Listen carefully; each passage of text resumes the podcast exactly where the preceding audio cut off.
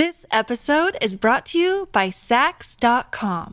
At Saks.com, it's easy to find your new vibe. Dive into the Western trend with gold cowboy boots from Staud, or go full 90s throwback with platforms from Prada. You can shop for everything on your agenda, whether it's a breezy Zimmermann dress for a garden party or a bright Chloe blazer for brunch. Find inspiration for your new vibe every day at Saks.com.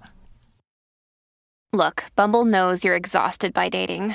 All the must not take yourself too seriously and 6 1 since that matters. And what do I even say other than hey? well, that's why they're introducing an all new Bumble with exciting features to make compatibility easier, starting the chat better, and dating safer. They've changed, so you don't have to. Download the new Bumble now. Hello, everybody. This is Marshall Poe. I'm the editor of the New Books Network. NBN listeners like to read books and buy them. So we thought we'd tell you that right now, our friends at Princeton University Press are having a remarkable site wide sale. You can get 50% off books, including ebooks and audiobooks, with the code 50, F I F T Y, at checkout until May 31. You can save some real money on Princeton University Press books. I encourage you to go there and check it out. Welcome to the New Books Network. Welcome, everyone. This is Jessica Zu. I am an assistant professor of religion at University of Southern California at Dornsife and a New Books Network host in Buddhist Studies. Today, we are very lucky to have Professor Wendy Adamek from University of Calgary to talk with us about her new book, Practicescapes and the Buddhist of Baoshan, published by University of Hamburg Press in 2021. So, welcome, Wendy. Thank you so much for writing this amazing book. It's massive, 609 pages. It's full of insights and surprises. While reading, I cannot count the times that I say to myself, Oh no, I've never thought of my text image in this way. But now that Wendy pointed it out, it makes sense. So I'm going to use the same idea to explain another text that I'm working on. So I hope the listeners uh, will find similar moments in our interview, and maybe this will encourage more people to pick up this massive book and start reading it. Um, before we start our traditional um, interview questions, I just want to prime the readers that this book is open access. And in the blog post of this episode, you can find a link to download the whole PDF. And honestly, for listeners, you don't have to read the whole book from beginning to end. Each chapter can be read on its own. It's like a mini book mm. within mm. a book. It has a kind of a mm. fractal structure. Reading part mm. of it, you still get a sense of how the whole book looks like. So, for example, me Thank as a Yogacara, of course, yeah, I started with chapter five, the battlefield in mm. reenactment about whether Yogacara is idealism, phenomenology, or something else. I thoroughly enjoyed it, which got me curious mm. enough to read the whole thing. So, thank you for seducing me into this whole practicescape of the book. Thank, so, Wendy, well, thank I, you. mm-hmm. Yeah. So, Wendy, I'd like to start our interview with the uh, uh, traditional New Books Network question. Could you please tell us a bit more about yourself? How you came to research on this site, Baoshan, the Dazhusheng Cave, the Lanfengshan and then central figures like Ling Yu and Ling Yu's disciple Hui Xiu, and all the peoples ideas flow into and out of this place, and the whole debate about Yogacara underpinning your novel method of studying this practice practicescape, which um, is also means Dao Chang, Tojiu, or Bodhimanda. Well, first of all, thank you, Jessica, so much for for reading the book. I mean, I frankly, I've been living kind of in this world for the last 20 years. And I was, that was enough for me. And I, I wasn't sure anybody would, would actually read it, but you, you know, your questions are so sensitive and so complex, and you really hit um, major points for me about the book. So thank you so much uh, as you said, it's not a light undertaking. um, so mm-hmm. I first read about Baoshan around 1998 when I was browsing the stacks at the University of Iowa, which was my first teaching job. And I read Ouchi Fumio's um, work on Baoshan. Uh, the the translated title is Research on the Stupa Inscriptions in the Baoshan Lingquan Temple Caves. And this was in Tohogakuho. And because of that article, uh, seeing seeing that there were mortuary niches, that's what caught my attention. Um, during a research trip in China in 1999, I made a detour to visit Baoshan for the first time, and I was hooked.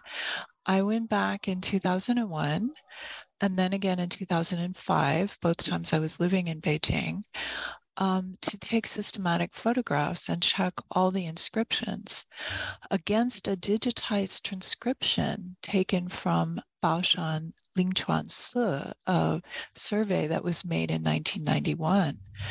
The survey had good drawings, but lots of gaps in its transcriptions. With the help of Beijing scholars Shen Ruyuan and Wang Jing and my colleague Frederick Smith, I was able to gather a more complete record and then began working on it.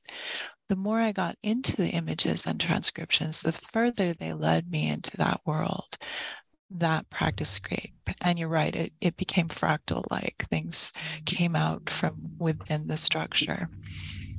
And um, particularly the one you, the chapter you mentioned, the Dilun um, Stages Treatise and the Yogacara chapter was the last one to get written and probably the most complex to arrange. So that was a challenging place to start uh, for you. Um, and I appreciate it.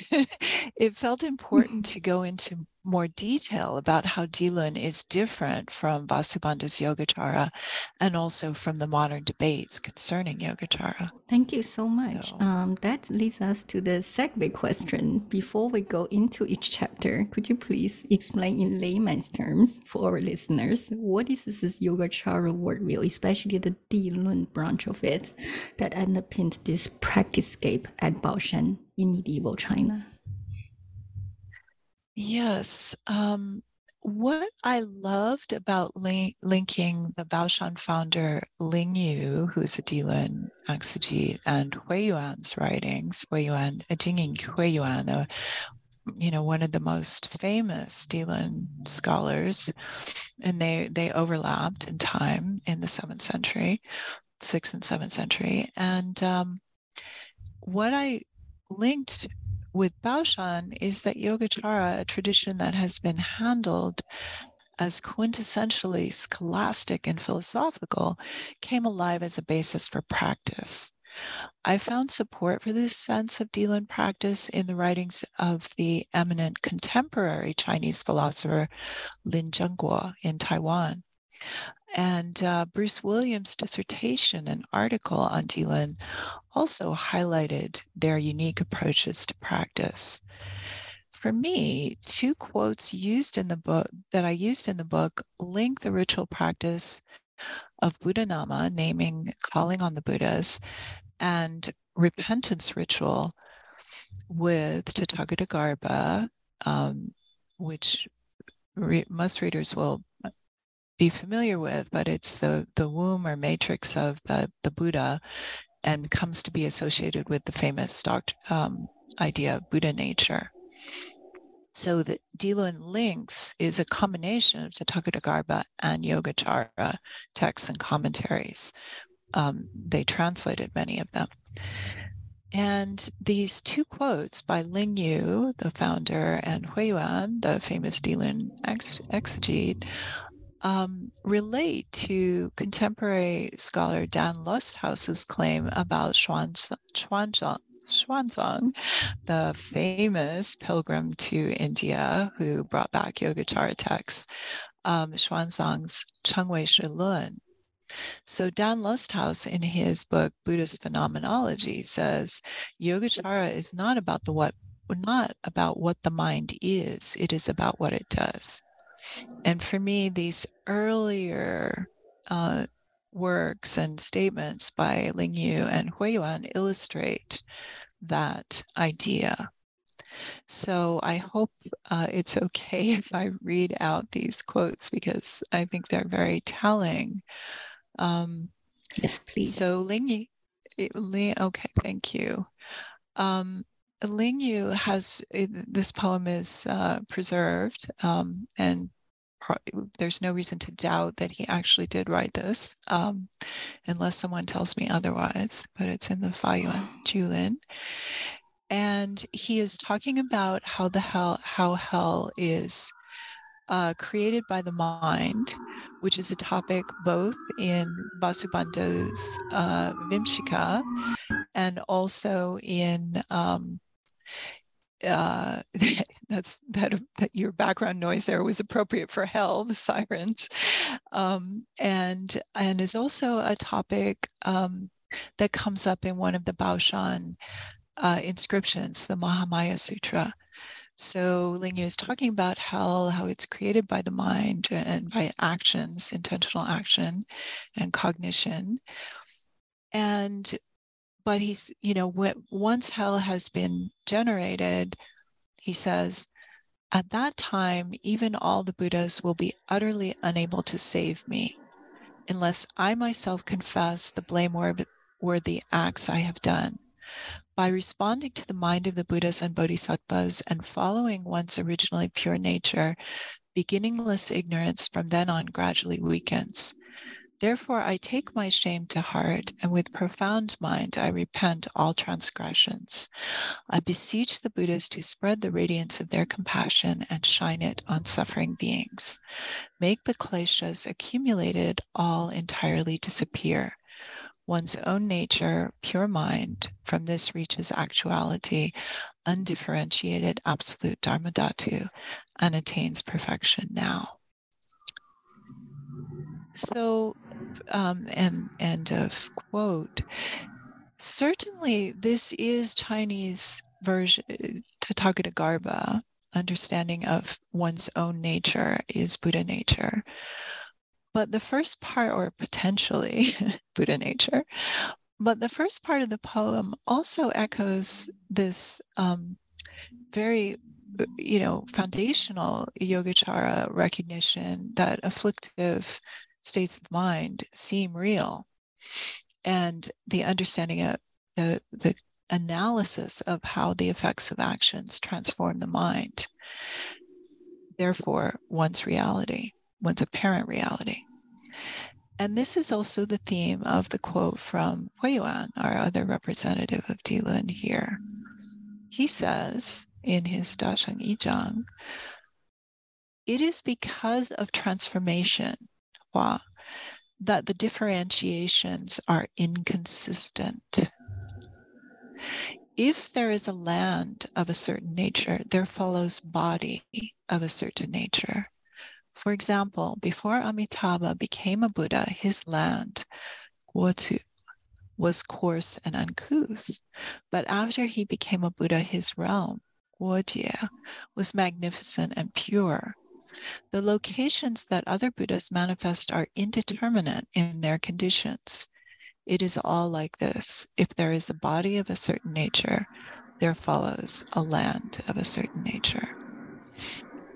In other words, for me, conditions neither exist in the mind nor as fixed forms.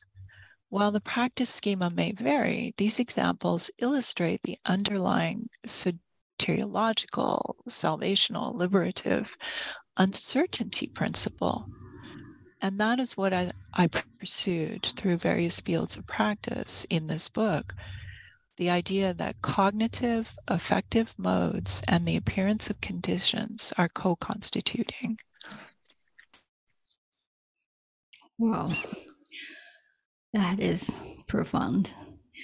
Um, what I can gather is that mind, we don't, uh, Yogacharans don't worry too much about what mind is, but what mind does. What mind does is hugely consequential in terms of liberation because the mm. mind creates the um, the world that appear to us. And exactly you know yeah. yeah so mm. um, i just want to prime the readers our last question is going to be asking you um, what you're currently working on. But for now, let's focus on your current book. I know okay, the parallels, okay. but yeah, um, I, can, I can definitely, definitely feel how people could read it in a certain way in the new agey kind of spirituality thing. But mm-hmm. um, maybe if we explain to the listeners what actually the Baoshan people in the 6th, 7th century uh, were doing, mm-hmm uh, they'll get a sense, come to conclusion themselves. So your book contains two parts.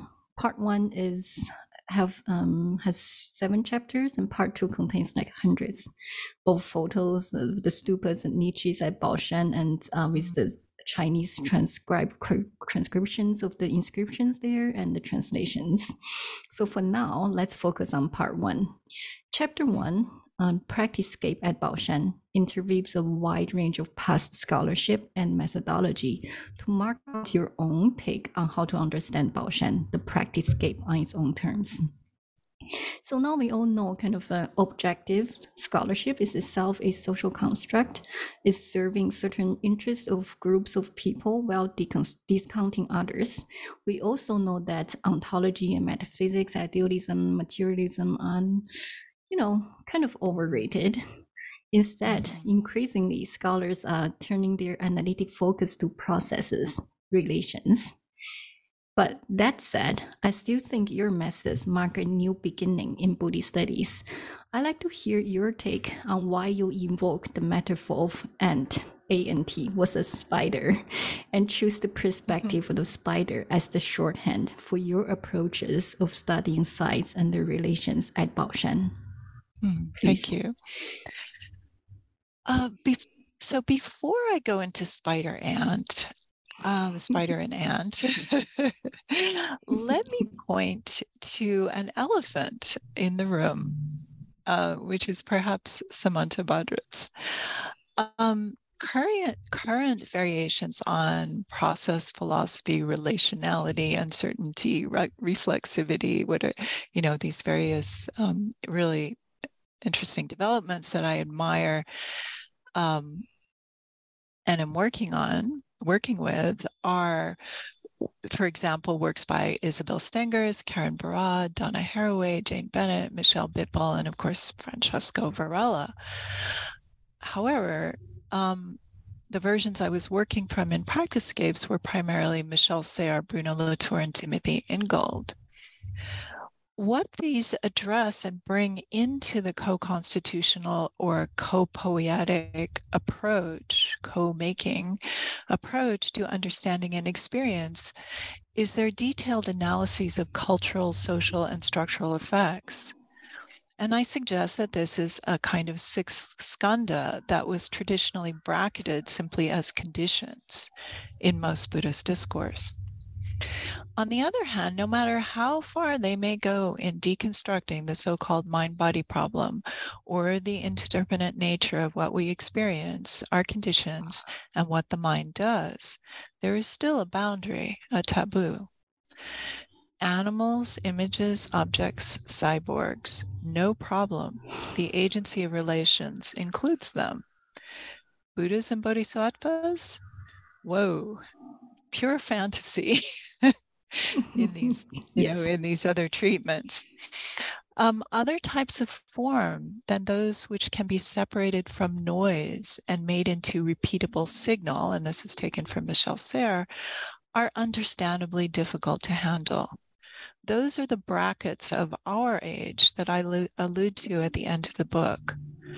Um, in my current book, I'm sorry, I keep going back to that. Michel Serres, as always, is my guide at the further reaches of communication. So I'm trying to, you know, look at Samantabhadra's elephant and see if we can accommodate it in this room. But for now, back to Spider and Ant. Um, this is how Timothy Ingold playfully challenges Bruno Latour. And by the way, may he rest in jubilee. May he rest in in joy because uh, he passed away at the beginning of uh, uh, Latour passed away at the beginning of October. So um, Bruno, yeah, he's really mm. done a lot for us. Um, And he proposes in reassembling the social that we recognize the ways that our classifications and objectifications are bird's eye projections and constructions far from actual processes and perspectives. The latter are actually more like an ant's than a bird's.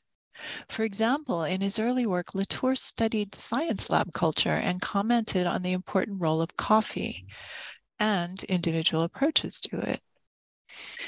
In response to actor network theory, and which Latour helped pioneer, anthropologist Timothy Ingold staged a playful dialogue between ant and spider, which stands for skilled practice, and we might think of skillful means here, upaya, involves I, developmentally D, embodied E, responsiveness R, spider.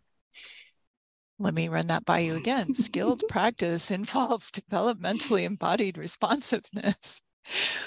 So, and is confident that the inclusiveness of his new theory, not separating the social world of Antur from the material world of nature, makes his network comparable to the spider's web. Spider protests in Timothy's ventriloquism that they are not the same. She argues the lines of my web are not at all like those of your network in your world, there are just bits and pieces of diverse kinds that are brought together or assembled so as to make things happen. Every relation in the network, then, is a connection between one thing and another. As such, the relation has no material presence, for the materiality of the world, in your view, is fully comprehended in the things connected. The lines of my web, to the contrary, are themselves spun from mixed materials exuded from my own body and are laid down as I move about. You could even say that they are an extension of my very being as it trails into the environment. They comprise, if you will, my wide wideware. They are the lines along which I live and conduct my perception and action in the world. So that's uh, t- Timothy Ingold in Being Alive. Uh, in a spider like manner, my study of um, Baoshan sought the lines along which the inhabitants of Baoshan lived, but this could not be abstracted from how I myself conduct, in Ingold's words, conduct my perception and action in the world. The implied spiders in Baoshan's web of texts and images are lay and ordained practitioners who took vows of various kinds and worked on skilled practice involving developmentally embodied responsiveness. However, I acknowledge that my following of Baoshan practitioners' lines are also my own spidey senses reacting to vibrations generated from my own situatedness in my own web. it is not my web, but I am part of its making. It is not their web, but their actions are part of its making. So it is indeterminate until uh, sensed. Wow.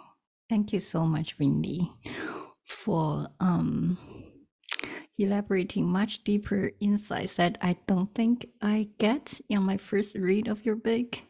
But what I um, I just want to prime the listeners. There's three things um, I really find um, very very thought provoking. That conditions is the sixth skandha Hmm. That in our current age, we bracket out bodhisattva agencies of bodhisattvas and hmm. Buddhas. We can talk about hmm. agencies of objects, images, but like bodhisattvas, um, that's a different story. And the most important part, I think, for me, the takeaway about spider and ant is actually relations themselves and not just like the secondary existence connecting one thing to another. They have their own primary presence, material presence. Mm-hmm. So we need to pay attention to them, put at least them on equal footing with things that we pay, you know, just like focus on so much of our attention um, in our analysis of text and image. All right, so that's chapter one. Um, there's so much more in that chapter that readers could, um, just like listeners and readers, uh, readers could take away from it. But uh, let's move on for now to chapter two, dimensions of end time and Dazhusheng cave. So here you analyze three texts central to the making of the practice scape at Baoshan. They all tie to two phases of end time. On one phase, right, is the impending disappearance of the Buddha's teaching, and the other uh, transmutation of body bound time to a transpersonal Buddhahood. That's on the kind of intellectual aspect of the end time, the psychological, textual kind of uh, complex there. But on the other hand, the second phase is also about the practice scape itself, right? The material presence that developed into both a sustainable community and a profitable bodhimanda or daochang, but at the same time, it's also a place created mm. for the purpose of leaving itself behind. So I'm mm. very moved when reading the passage on page 79, where you write, here I just quote, standing in the doorway of Dazhusheng cave, poised on a ledge between the Buddhas and necropolis, one is placed in the middle of a relationship between the Dharma as something preserved in secret texts and extraordinary men, and the Dharma as something expanded in ordinary bodies of all kinds. The practice scape is carried by the flow of anyone who, as Dao Xuan says, comes to the cave to read, weep, renew vows, and to be moved. Da Zhusheng captures both the cosmic cycle of the advent of another Buddha in another age and the Buddha in each practicing body. Unquote. So, Wendy, could you please tell us, uh, tell our listeners a bit more about how these three texts function in maintaining this um, Baoshan community, the flow of people's materials, texts, ideas, and emotions. Mm. Oh, thank you. Um, and here is where I I feel a bit ant-like. I find it difficult to present a bird's eye view of these multi-dimensional texts. So here I'm just I'm going to name them and say a bit about them but discussion of their significance in the book is embedded in many contexts, not just in the end time chapter. I keep going back to them in, in different chapters. Um, most significantly, of course, passages from them are carved inside and outside Dazhushan Cave, the main devotional cave. Um, and I refer uh, interested readers to pages 60 to 78 in for a translation and explanation of the inscriptions. But the three texts are uh, the Yuezong Feng Jing, and the Chandragarbha Sutra, Sutra of the Bodhisattva Moon Embryo, uh, the Mohomoya Jing, the Mahamaya Sutra, Sutra of the Buddha's Mother Mahamaya, and the Chan Hui Wen, uh, the long title is translates as the abridged seven roster Buddhanama and confession repentance text. So Buddhanama is calling on the names of the Buddhas, and Dazhushan Cave was an aid to that practice because the Buddhas of confession are have images inside next to the main Buddha images uh, and the names of the Buddhas one calls on are scripted outside the cave. So, uh, a main motif for Baoshan is um, this end time eschatology, the final age, um, Mofa, the idea that the efficacy of the Dharma of Shakyamuni, the Buddha of the current age, is coming to an end. And this is expressed in the Chandragarbha Sutra, carved inside. But also, this at the same time at Baoshan, they emphasize the Buddha is not gone, which is taught in the Lotus and the Nirvana Sutras, which also have representative passages at Baoshan. Um, most importantly, as Ling Yu's poem asserts, the Buddhas are ever accessible to the person who opens their past actions to the gaze of the Buddhas. This is conveyed very, very eloquently by the Buddha's mother in the Mahamaya Sutra passage, carved inside. And a script for doing this, for this performative um, uh, act, is scripted in the Chan Hui Wen carved on the outside. Uh, in various sections of practicescapes, I discuss intersections with the interesting Sanjie or three levels movement, which died out quickly, and the Pure Land or Jingtu movement, their soteriologies, which uh, are still going very strongly to this day. Both of them left traces of Baoshan. And um, if I could quote from the passage prior to the just prior to the one you ju- you read, thank you for doing that. Um, I want to emphasize that the tone of the collected inscriptions in context is not fear of the end or a kind of craven repentance. Rather, it is conviction of access, resonance, and reception that shines as brightly as Vairochana, the main image in Dazhusheng cave. When you are inside and in front of the cave, it is very easy to imagine the community gathering there to make offerings to the Buddhas and recite the Chan Hui Wen and call on all of the Buddhas assembled there.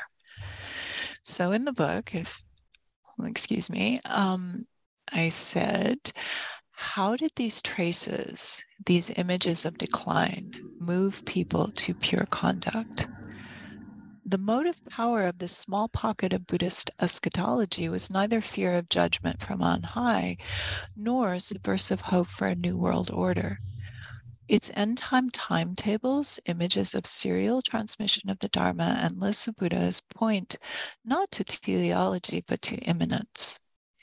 It is actualization of the link between time and no time that the practitioner is urged to access. Evocation of Buddha names throughout space and time link each practitioner to the adamantine power of, quote, knowledge of the natures of things, Zhixing Zhili. Wow. This episode is brought to you by Saks.com. At Saks.com, it's easy to find your new vibe. Dive into the Western trend with gold cowboy boots from Staud, or go full 90s throwback with platforms from Prada. You can shop for everything on your agenda, whether it's a breezy Zimmermann dress for a garden party or a bright Chloe blazer for brunch. Find inspiration for your new vibe every day at Saks.com. Thank you, Wendy. Um, you certainly highlight things that escaped my attention on my first reading, but now that I think about it, the soteriological uncertainty, right, is the end time mm. or not end time, right? And also like mm. the idea that the world is co-made, right? We are co-making, mm. so um, mm-hmm. that's give us the uncertainty. This at least further development that's possible, future possibilities uh, in there uh-huh. through our actions that's accessible still to us. Um, yes. Yeah. So we are really limited by time. I want to move on. There's so many things to talk about in chapter two as well. But for now, let's move on to chapter three, repentance practice. Okay. That's um, where you lead readers deep into the rationale and psychology of repentance rituals. Um, and also echoes the things you just want, mentioned about the purpose and the hope encoded in the repentance there. So here you argue that the repentance developed at Dazhusheng cave on Baoshan and its inheritors. Sanjie Jiao, you mentioned the cult of the three stages, but also maybe Pure Land. They have a lure, right? Um, you said here, I just quote, um, recognizing the evil of one's nature was not a soteriology of self-hatred, it was a soteriology of the possibility of ultimate apotheosis through acceptance of difficult truths. And I lied a little bit in between, but the other thing is that here's a quote again the repentant practitioners here and now are heroes and heroines who see the Dhammakaya So Dharmakaya is the mm-hmm. word for Dhamma body. So needless to say, whoever sees the Dhamma body are liberated, um, get the true Dhamma. So you also suggest that despite the modern impression of modern Chan and anti-ritual. In reality, the appeal of repentance ritual here, I just quote, helped created um, create the streamlined and concentrated contemplative rituals of the so-called formless practice that developed later in the 8th century Chan. So could you please reiterate for the listeners the through line of your argument, the appeal of the repentance rituals uh, and the connection between repentance and the rise of so-called anti-ritual Chan? Thank you. Thank you. Uh, yes, well, so I I was sort of eh, you know working backwards uh, in time when I when I turned to Baoshan because my first book was a focus on a community in Sichuan in the late 8th century, one of the early uh, Chan communities, the Bao Tang. Um, so, and I was working from uh, my training with my mentor, Bernard Faure. And Bernard Faure referred to Chan as ritual anti ritualism. And a number of scholars have since worked on various facets of Chan or Zen uh, performative ritual.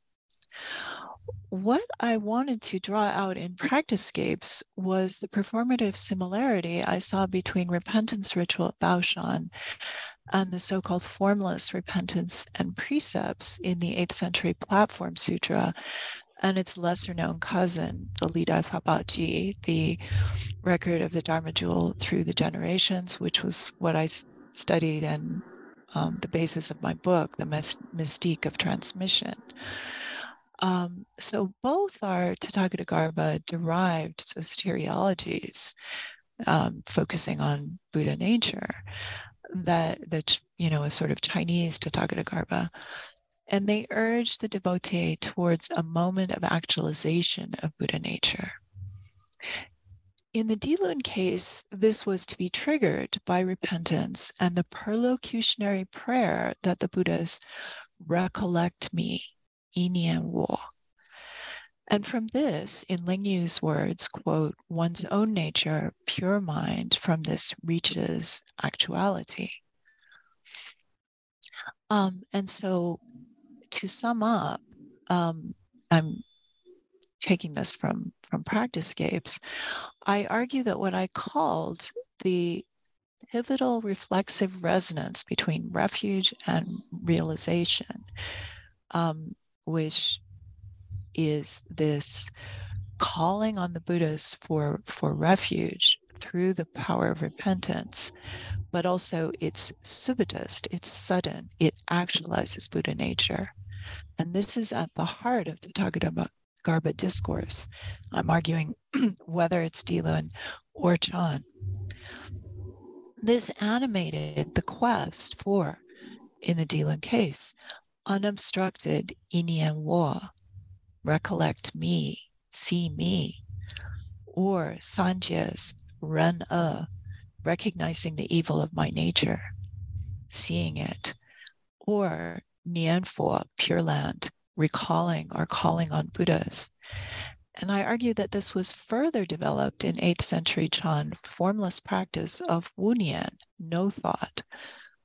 So the Nian there is, is a re- recalling, but also reflecting, thinking, focusing. These are connecting uh, semantic fields.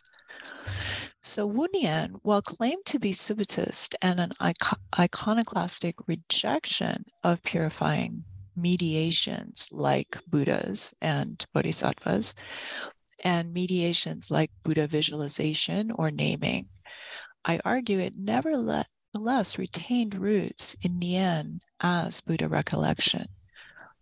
However, um, it there was there was a, a necessity to, I believe, kind of hide this.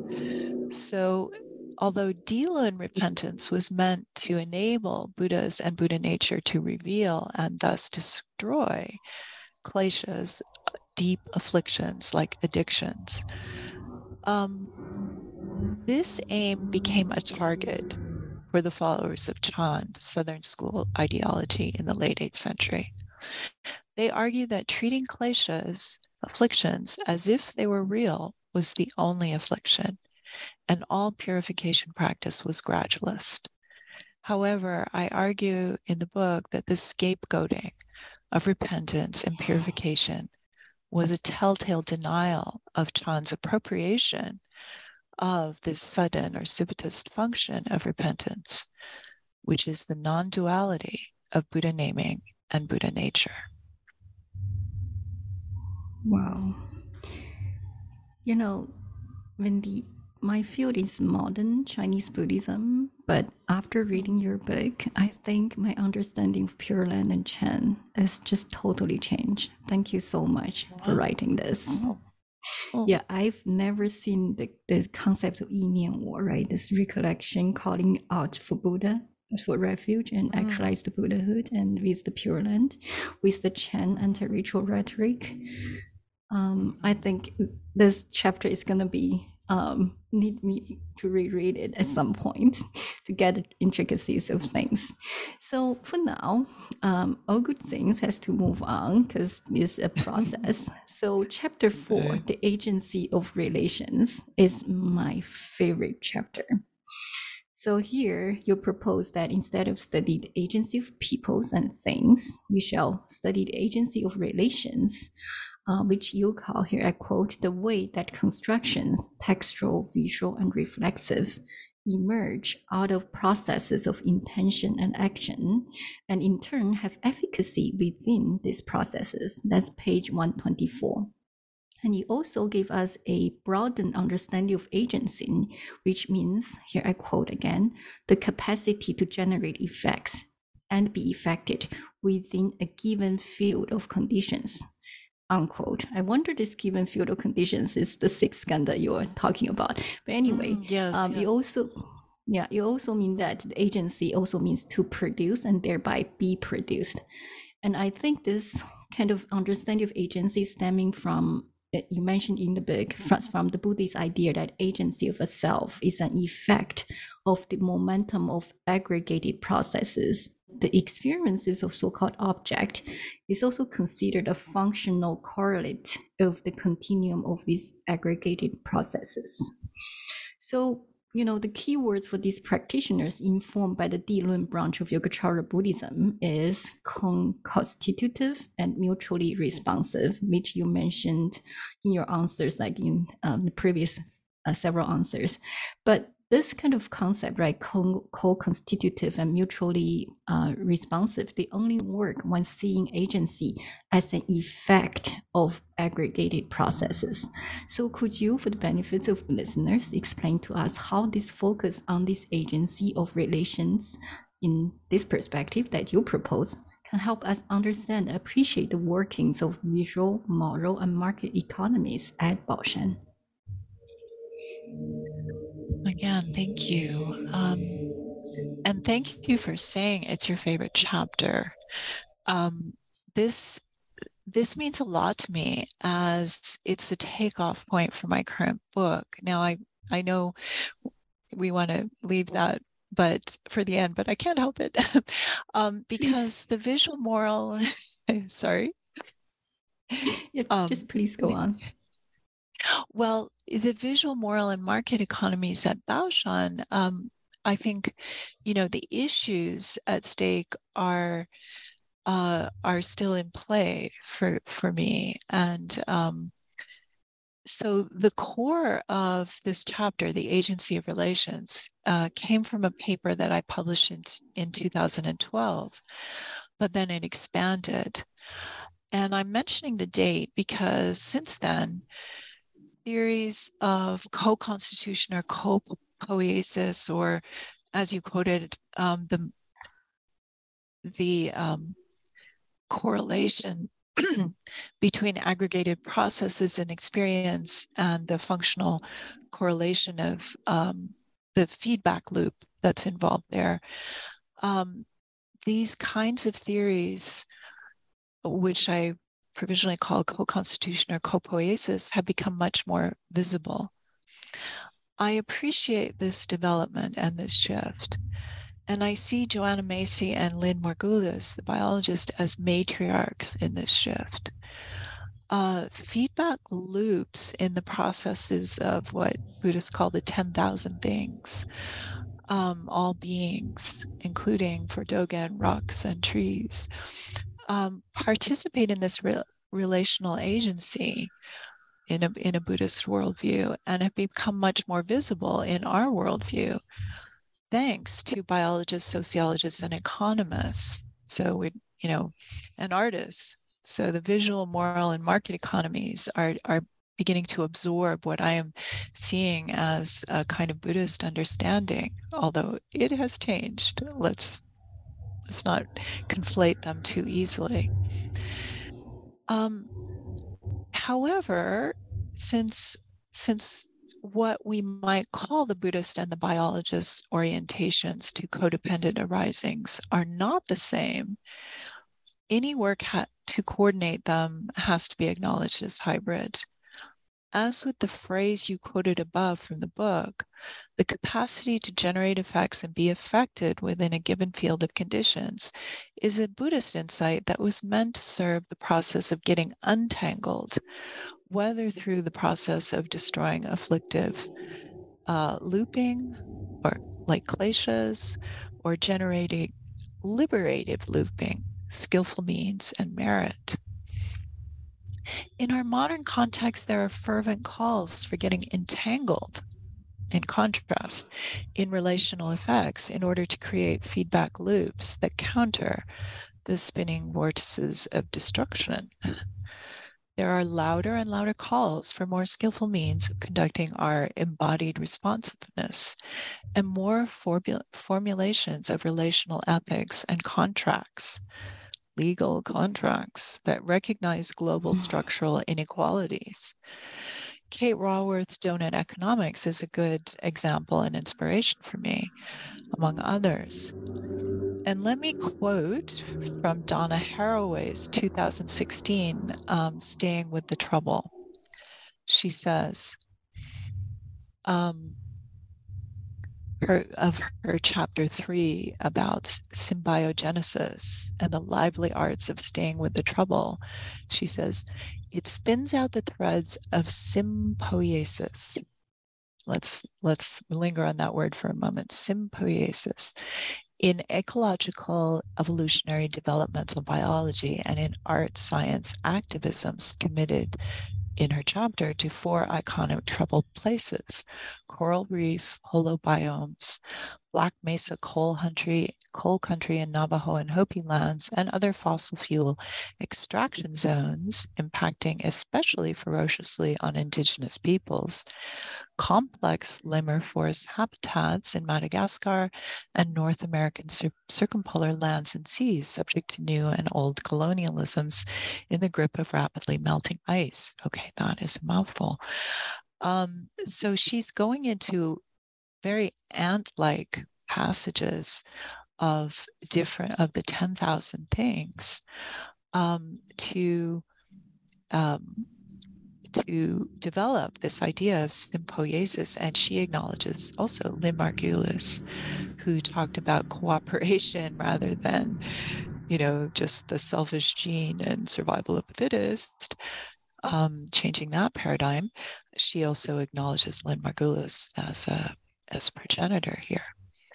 Um, so I want to say that I didn't know about this when I was writing about this book, or I didn't read it yet when I was writing Practice Practicescapes, but then have begun to think about how sympoiesis and copoiesis are the different or similar.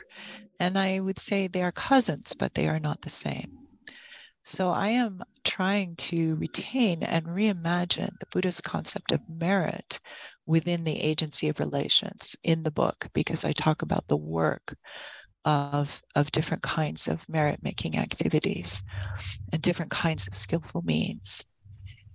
Um, so, so the work um, of vows and so on, uh, but also I think that intentional awareness of aesthetics, attention to the images and their aesthetic conditions, their aesthetic world, is not trivial.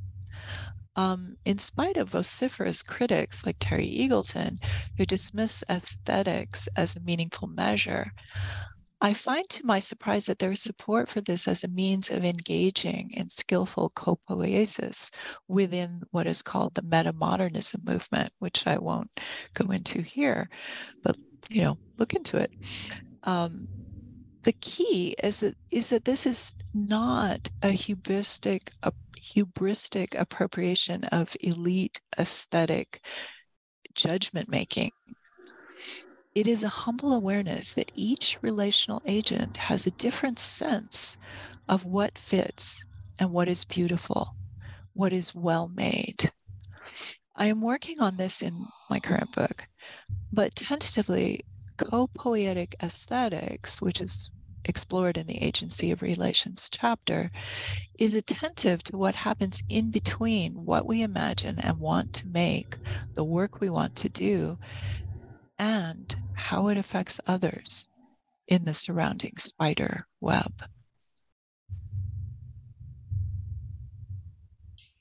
Well, thank you. Thank you, Wendy. This is uh, so much richer than I imagined. When I was reading the book, I definitely didn't get this such richness. And then the resonances you mentioned, not that you mentioned about the um, new work about biology and Buddhist resonances, uh, it certainly mm. rings true. So I'm really looking forward to read your new book. Um, and I just want to prime the listeners, right? Um, for me, what's interesting about the Buddhist kind of a co-poiesis is that the goal is to getting unentangled. But mm. um, the current um, kind of a Donna Haraway's work, uh, biologist kind of entangled life kind of approach, that's a call to get us entangled somehow in a more uh, beneficial cycle for everyone, the looping, beneficial looping effects. So I just want to um, us to pay attention for now and then maybe wait for your new book. Um, so now let's move on to chapter five, theories and debates. Gosh, if your book is dense, this is the densest chapter, not for the faint-hearted.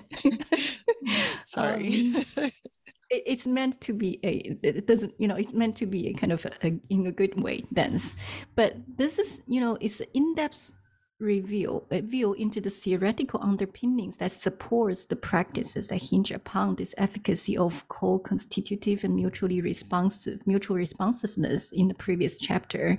But in this dense chapter you open up a new kind of a, um, a perspective that is about yogacara philosophy. You reenacted the battlefield scenes centered on the debates scholarly debates on whether yogacara is idealism phenomenology something totally different uh, something something else.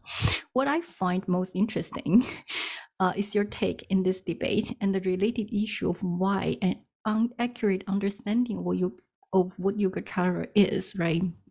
Matters for the practice to understanding the practices at Baoshan, particularly on page 2016. I think um, this is the one I chuckled along when you write it. So here I just quote, to insist that Yogacara texts are supposed to answer the question, do you deny uh, that external objects exist?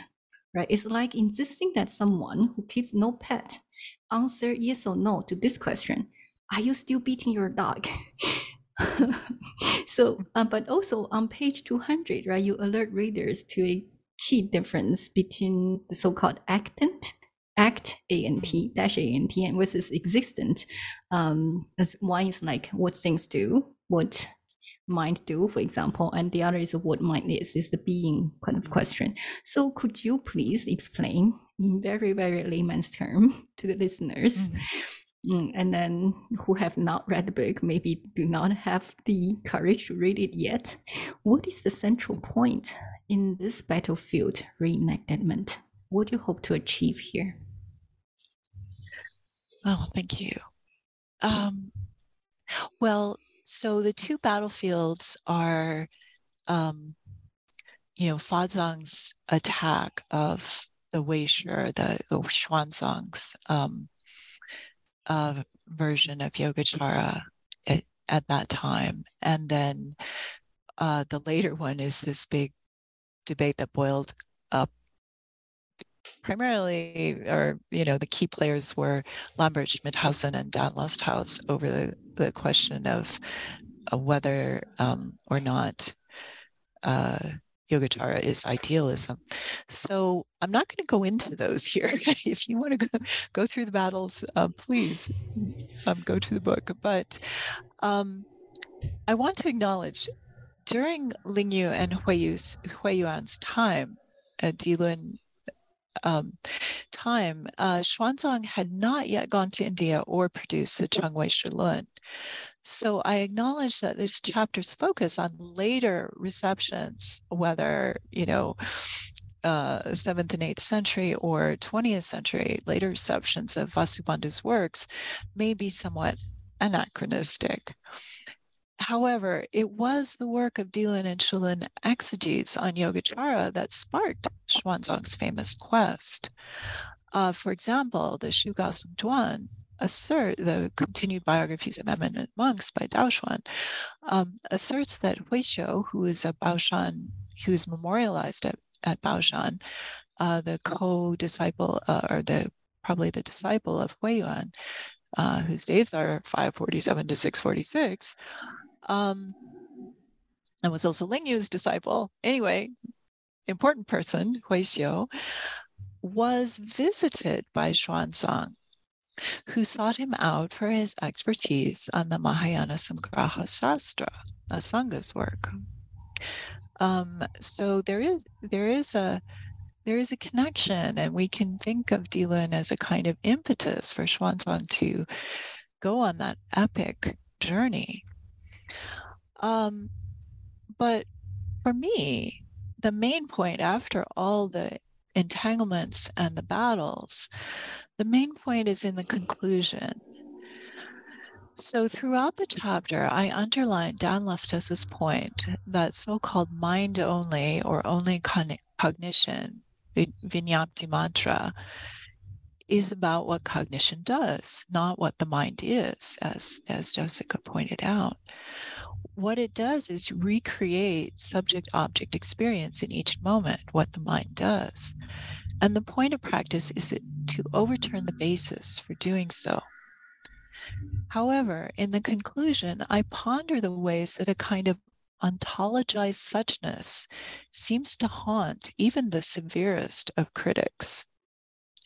So, if I can go into a slightly altered version of the conclusion in the book, um, it is through this very harmony between what we could call Vijnapti matra tathata, tathata is suchness or truth, and Tathagata Garbha tathata, Buddha nature suchness, that the ghost lives on. Related to Lambert Schmithausen's eulogy to Tathata as the primordial, quote, basis of all forms of actualized nirvana, end quote, we may recall that Lin Zhenguo referred to Dilun soteriology as a form of absolute idealism. Lin summed up Tathata as truth and said, Truth is the self illumination of truth itself, while truth is not differentiated from the mind. Similarly, Schmithausen characterizes Tathata as transconceptual, ineffable, true ultimate nature dharmata of everything. Now, these evocations are part of nuanced analyses of antidotes to dualistic reifications, ontologizations, but apparitions of an ontologized mind seem to arise from ritual evocations and exorcisms alike. An awakened subject, Tathagata of the non apparition of dualism seems very difficult to detach from a pearly awakened substrate, Tathagata one mind. And the problem, and this is a problem, one mind reification was criticized at the time for criticisms of primarily Paramartha. Of course, the bottom line is that all marks are marks of samskrita, of making, of co constitution, of construction. And yet, the experience of luminous lack of obstruction seems to carry with it the authority of something uniquely well made or well done, if this is what the mind is doing. Interpreting and translating Dilun exegetes is delightful and ultimately impossible. One is working with Mobius strip designations and formulations that self deconstruct and resurrect in the same moment. Dilun commentaries, like Huiyuan's commentary on the Qixin Lun, The Awakening of Faith, turn on the paradoxical pure nature of dual slash non dual reflexivity. Functioning as both self and other to itself, it becomes perception of their dependent nature. You can read Huiyuan's Qixin Lun commentary both ways. The Dharmakaya, the Buddha Buddha body illuminates by manifesting its cognitively separate origin, in other words, non dual substrate, and it manifests by illuminating fundamental non discrimination, in other words, non dual subject. Transformations of consciousness and contingently arising subject object dualisms intrinsically offer illumination of their codependent nature, which I am analogizing with Paratantra, codependent nature in the Yogacara scheme, and difference, Derrida's recognition. But we're not going to get into that right now. to conclude, self undoing is their substance and their wellspring, their substance in quotes. This is neither being something nor doing nothing. Just as Nagarjuna's emptiness of emptiness is neither substrate nor super nothingness. So that's the conclusion, as well as a prayer that the Buddhas forgive all all um, uh, misunderstandings and obstructions. I'm quoting the Chan Huiyuan. Wow. I'm pretty sure Buddha are compassionate, so won't mind us deluded beings. um, that's you yeah, know, that's my hope. Hmm. Yeah, my hope too. But you know, the mind is always what does the mind do for a deluded person like us? Um, me ontologizing, objectifying, separate, insist that there's an object subject divide. That's what we do. But for those of you who are brave enough, definitely read these chapters. You'll find many, many more um, profound thinkings of both thinkers in the past, Yogacarans in the past, and maybe some new insight of how we understand the world in a different way. So, chapter six reliquaries, images, and mediators. So in this chapter, Wendy, you point out to us some unique features of Baoshan uh, mortuary groves in Chinese called talin. For example, the mortuary images sit within the niches in the shape of a stupa, either in the Indian style or the Chinese style. This is in contrast to earlier constructions where only the Buddhas, Bodhisattvas are housed in stupa-shaped niches. There are also special burial rituals like a forest interment in Chinese called Linzang, where the corpse is exposed for, for you know some time and the followers or disciples collect the scattered bones, cremate them, put them into uh, reliquary stupas.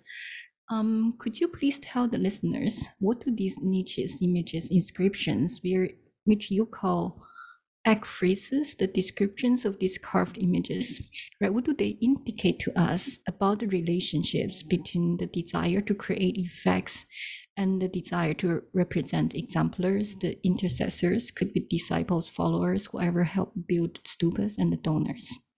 Thank you.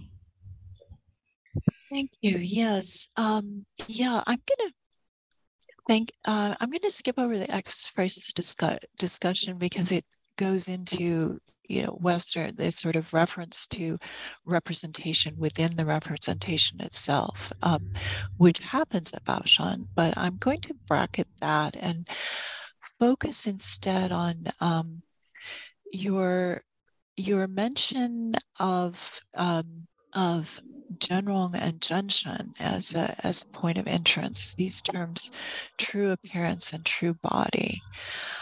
Um, and you you mentioned that you see these in terms of affective process rather than presence. So for me, that um, that linked this chapter to the agency relations chapter.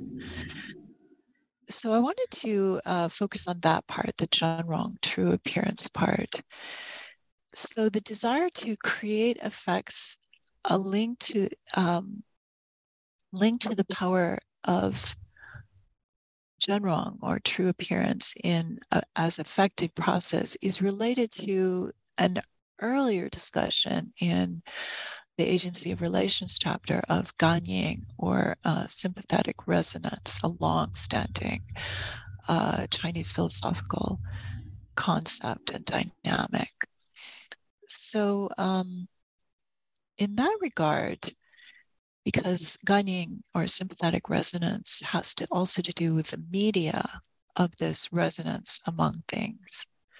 And I, I say that Baoshan's eulogies and images could be seen as tuning instruments, skillful means of striking up resonance between the merit of devotion to the deceased and the merit of the deceased the principle of the coherence of emptiness of essence, Buddhist foundational uh, insight, and the efficacy of phenomenal response could embrace a wide range of what Daniel Stevenson calls, quote, situationally ramified activities, not limited to ritual.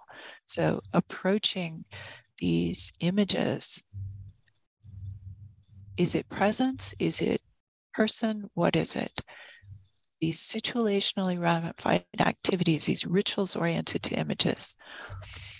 So, subtle vital energies or chi, emotions, and the media of various forms of communications could all be termed resonant or resonators, tuning instruments. Moreover, as Sonia Lee points out, the stimulus in stimulus response, Ganying, does not reside in the object or action. Rather, an event is called forth as stimulus response by the mutually resonant virtues of the effects that meet and amplify. Resonance may link effects that are temporarily separated. Karmic ripeness of timing was a key trope in hagiographic accounts of Ganying or Gantong, uh, which is supermundane power. So these are not, in other words, one thing to underline here, these these are indeterminate until activated. They are not repeatable and we cannot get observer agreement about them. It is an appeal to a codependent energetic process that does not cannot have observer agreement. Okay, that's just a side note for now. Um, but this applies, I think, to the way that Jun, Zhenrong, the true, the true image, works.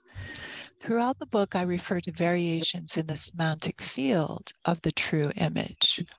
And there's various terms, Zhenxia, Zhen, um, Zhenxing, Zhenshen, Zhenzang, and Zhenrong, true appearance or true face.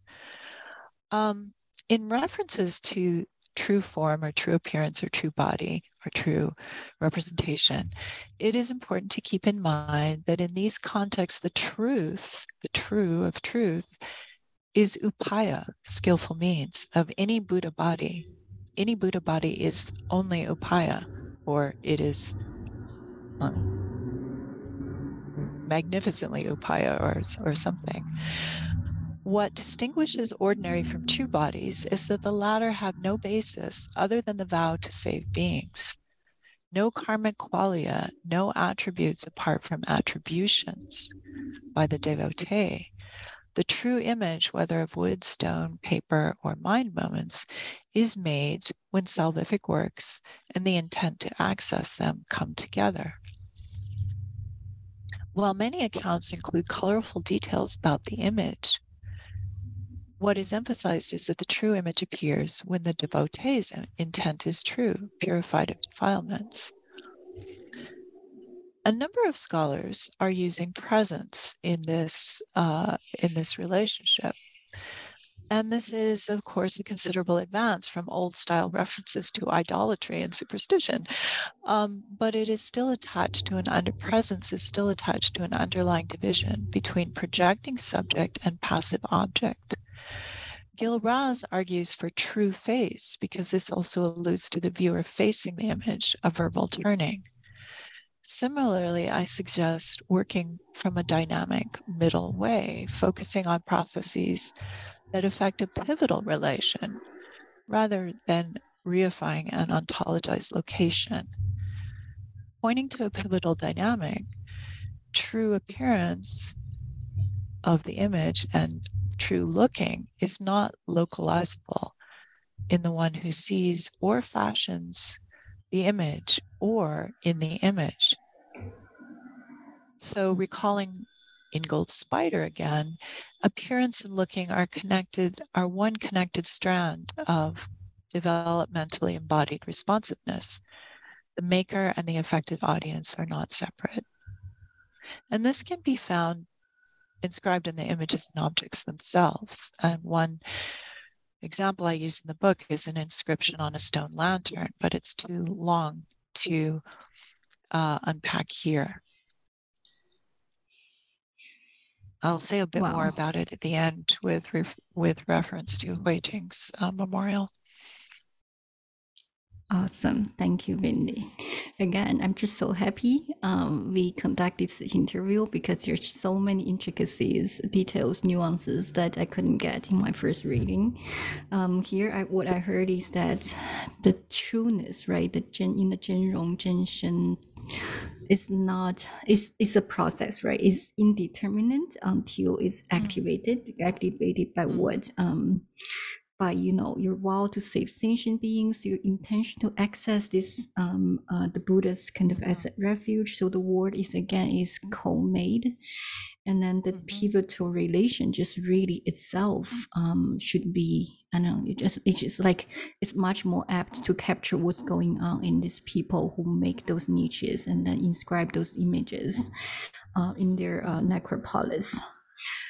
So we are moving on to chapter seven, a niche of their own. Here, you zoom into the lives of Tang women, mostly nuns who renounce household, not to subvert mainstream patriarchal values, but to support them. But at the same time, they also create, created a niche for themselves by marshaling their uh, resources like family alliances, votive donations, um, also kind of physical, uh, kind of ascetic practice, you know, um, just you know amazing kind of a difficult ascetic practices mm. and literary mm. skills and that site is Lanfengshan, close to Baoshan. You meticulously analyzed for us both of their own mortuary niche and their poems left by the those nuns. The four nuns in particular, Shun, Jinggan, Puxiang, and Benxing. So please tell us a bit more about this practice scape and the women practitioners who sustained it through their own kind of collective actions. Mm. Thank you. Oh, yes. Um, you know, Baoshan is unique. This is the one thing about Baoshan that really sets it apart.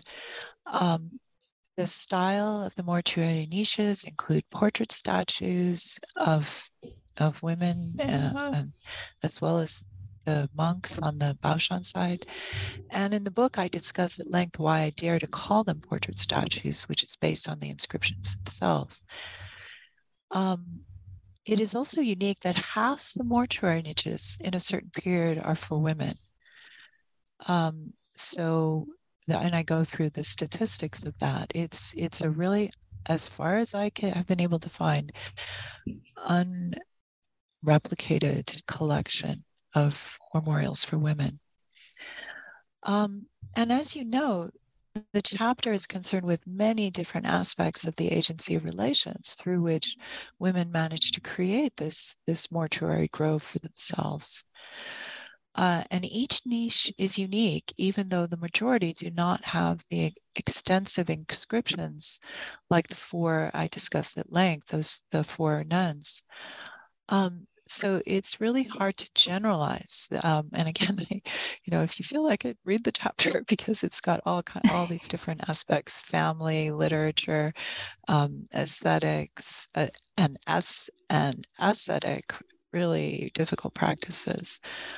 Um, but I wanted to comment that I have a sense of fortunate accident bringing me to two different sites of women's work.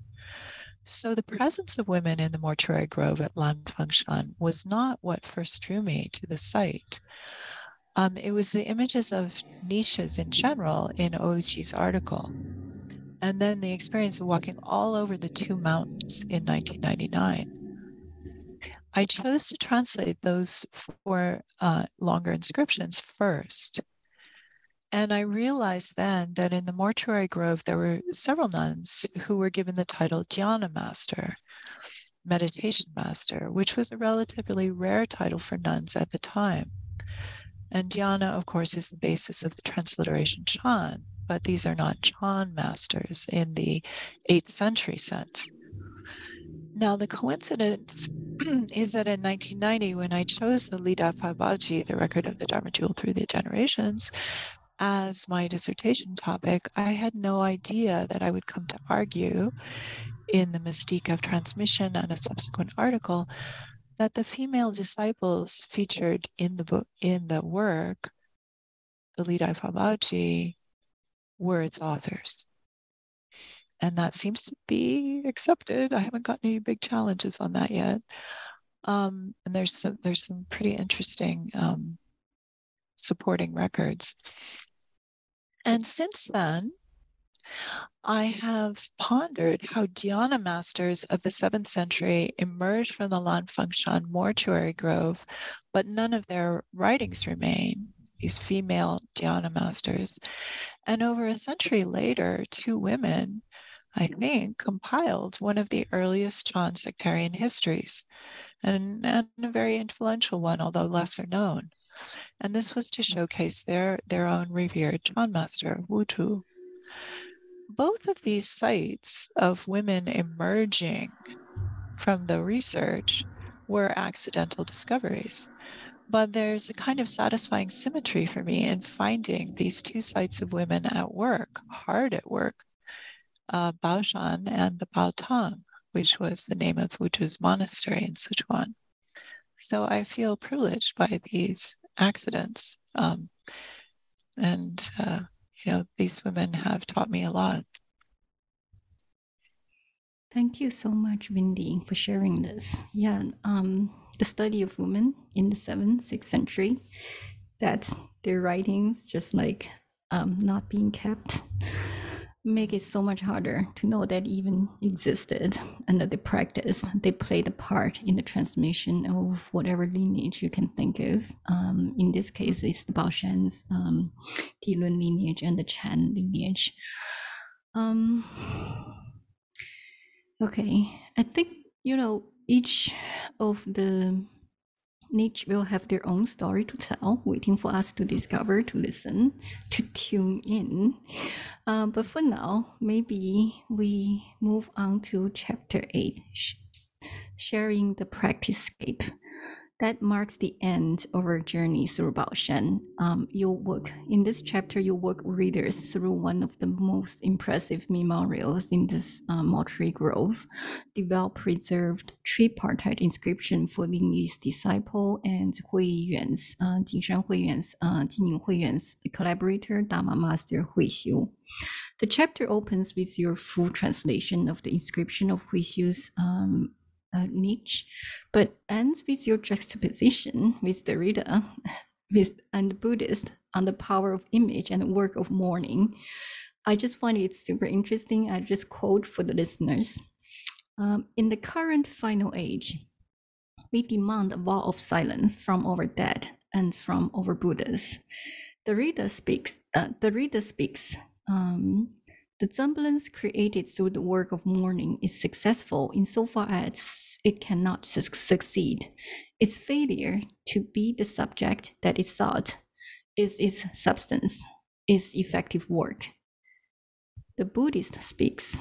Um, it is the very nature of things to fail to be the subject that it sought.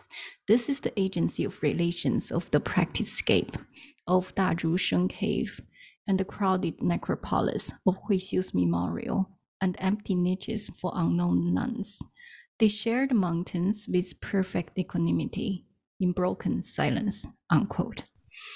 I have read many books and articles on Derrida and Madhyamaka, but why Derrida and the Yogacarans at Baoshan, and what's the agency of relations at work here in this passage when you put Derrida and Yogacarans in conversation?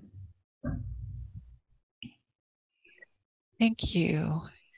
Yes, and I I have to, you know, I um just uh, I'm pleased to see that Derrida is starting to uh, make a comeback uh, in an interesting way, and people are starting to recognize his contribution to the, um, you know, there's questions of of structural inequalities and the question of of the role of law. Um, but that's a topic for another conversation. At the time I was writing this, he was in Eclipse, and people people say, "Oh, we don't work on Derrida anymore," um, but uh, but he remains a, a favorite of mine. Um, so in the la- in this last section, I discuss presence and absence with regard to the deceased, and this was based on Derrida's work of mourn, the work of mourning. And while I enjoy the sort of epistemological gymnastics involved in comparing Derrida's work of mourning and the work of mourning of Baoshan's disciples who created these niches, here I will give one relatively concrete example. Huixiu's neighbor at Baoshan is Hui Jing. I'm sorry about my pronunciation. My tones were never very good. Um, who is discussed earlier in the book um, they are in a niche, they are together in a niche set well apart from all the others on Lanfengshan. Hui Jing's memorial includes his disciples' inscribed wish to have an audience when he visits his master's mortuary niche. So he built the niche and he desires an audience when he visits it. So I discuss this in the context of the notion of Ganying, as we talked about earlier, sympathetic resonance. It is not that Huijing is believed to be present in the memorial. It is that the memorials are media for Ganying. Huijing or Huixiu are sought, but neither but are neither subjects nor objects. The Buddhist seeker at the site of the work of mourning is successful not because of imagination or projection or superstition. He or she is successful because the nature of emptiness is correspondence and co-poiesis. What is found, self slash other, does not exist as such, but the mutual effects are causally real. To quote Michel Bitbol, the relations are real the relata are not. In this case, the causal relationship is merit, gongde, an offering.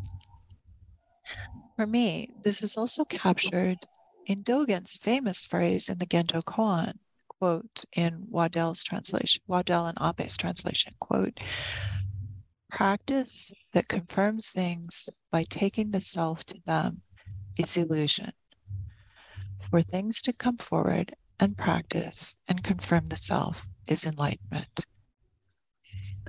So, the last line of the book, as you read, uh, they share the mountains with perfect equanimity in broken silence, is meant as a kind of triple entendre.